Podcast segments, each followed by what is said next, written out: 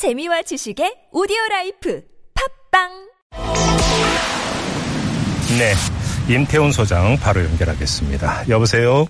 네, 안녕하십니까. 예, 안녕하세요. 어제 사고가 안전 불감증으로 인한 인재다. 이렇게 지금 규정이 되는데 어떤 내용인가요? 예, 우선 그 1600발의 폭음용,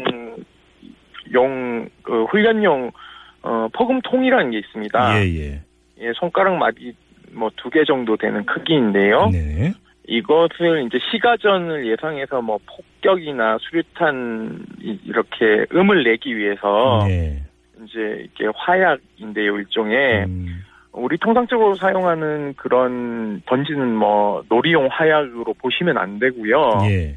이걸 손에 쥐고 손에 움켜쥐고 폭 이, 이게 폭파되면 음, 손가락이 절단될 정도의 위력을 오, 가진 예. 어, 거의 화약이라고 보시면 됩니다. 네네. 이것을 그 탄약 그 현황 보고라는 것들을 해요. 예. 그 교탄을 어떻게 사용했는지를 현황 보고를 해야 되는데 네.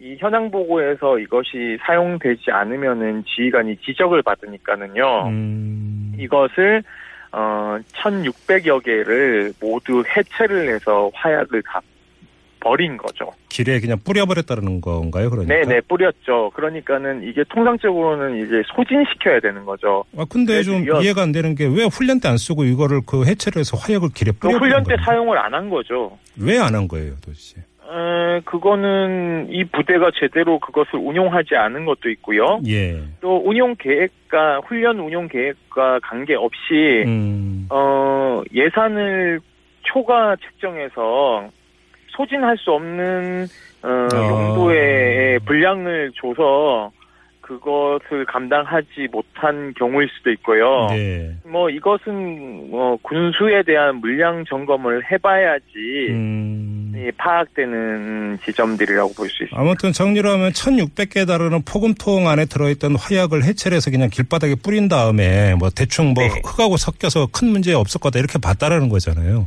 네, 뭐 그런 것도 있고요. 예. 이게 이제 정작과장, 그러니까는 이제 탄약관이 정작과장에게 보고하고 정작과장이 대대장한테 네. 이 포금통이 이렇게 많이 남았다고 보고하니까 네. 대대장이 비 오는 날 이렇게 다 소진해라, 없애라, 라고 얘기를 아이고. 해서 사실상 예. 대대장은 이게 위험성을 안 거죠. 비 오는 음, 날 음. 이것을 소모하라고 여러 차례 나눠 소모하라고 얘기를 했으니까 예. 통상적인 방법 그러니까 는 음. 이것을 하약에 심지를 붙여가지고는 던지는 게 아니고요. 예.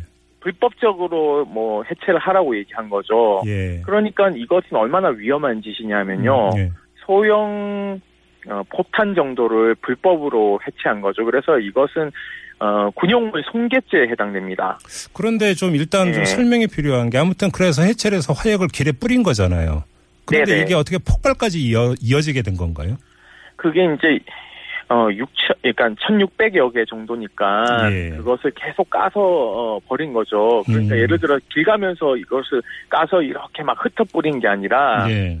병사 4명을 동원해 가지고는 계속 깐 거예요. 그냥 한 자리에다가 다 그냥 거의 쌓아놓다시피 그러니까 뿌린 거군요, 그러면. 뭐, 뭐, 그렇게는 안 하겠지만은 계속 까다가 저쪽에서 까다가 하니까 그게 하양 물질이 그냥 이렇게 바닥에 이렇게 계속 뭐 바람에 쓸려가기도 하고 그렇죠. 쌓여 있기도 하고 하다 보니까 그것이 지나가던 그 뭐 공룡 그 그 뭐죠 그 공구들하고 이렇게 마찰을 일으키면서 아, 이렇게 이제 터진 거죠.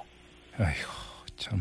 그러니까 이게 사실상 지금 군에서는 이 사건을 대충 뭐 이렇게 안전사고쯤으로 여기는데요. 네. 저는 이것이 명백한 그 지휘관 책임이고요. 네. 아까 말씀드린 것처럼 군용, 공- 군용물 손괴죄는 2년 이상의 유기징역형입니다. 음, 그리고 업무상 어, 과실치상도 적용이 돼야 되고 왜냐하면 지금 현재 발목이 골절되고 네. 2도 이상의 하상을 입어서 지금 한 명, 한 명은 여기 서울의 한강 성심병원, 하상 전문 병원이죠. 예, 예. 그곳에서 집중 치료를 받고 있기 때문에 음. 다수의 피해자가 생긴 어, 중대범죄라고 보- 저는 판단하고 있고요. 그리고 불법적 명령을 어, 내렸으니까 이것은 음. 직권남용죄에 해당됩니다. 저는 이것은 빨리 구속 수사해야 된다라고 네. 생각하고 있습니다. 그런데 지금 이제 그뭐 임태훈 소장께서 지적을 해주셨는데 그런 기준에 입각해 볼 때 지금 군 당국의 대처는 어떻게 평가하세요 그러면? 저는 이게 빙산의 일각이다라고 보는 것이죠. 예. 일개 대대에서 1600 정도, 1600개 정도의 그 포금통이 네. 불법으로 이렇게 예, 해체됐으니까는요.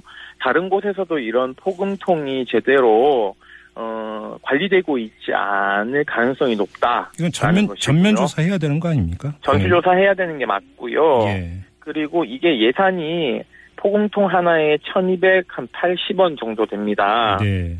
이게 그 군수품 관리 체계가 있는 에, 그러한 그장 저 시스템이 있어요. 국방부에 보면은요. 네, 네. 그 시스템에서 어, 확인한 결과 이제 그 정도의 비용인데요. 음. 사실상 연말에 우리 그 보도블록 교체해서 예산 낭비한다는 지적들을 그렇죠. 많이 받지 그렇죠. 않습니까? 그 러니까 국방 예산이 원래 최고로 45조 원이나 지금 책정이 됐는데 음. 그 금액을 봤을 때 이것도 예산 낭비라는 지적 을 피할 길이 없죠. 지금 소장님 그 7024 애청자께서 문자를 주셨는데 바로 지금 어제 있었던 그 폭발사 안전불감증에서 이제 그 포금통에 화약을 이제 버리는 행위를 잔탄 소비라고 합니다. 라는 이렇게 그 지적해 주시는 문자 보내주셨고요.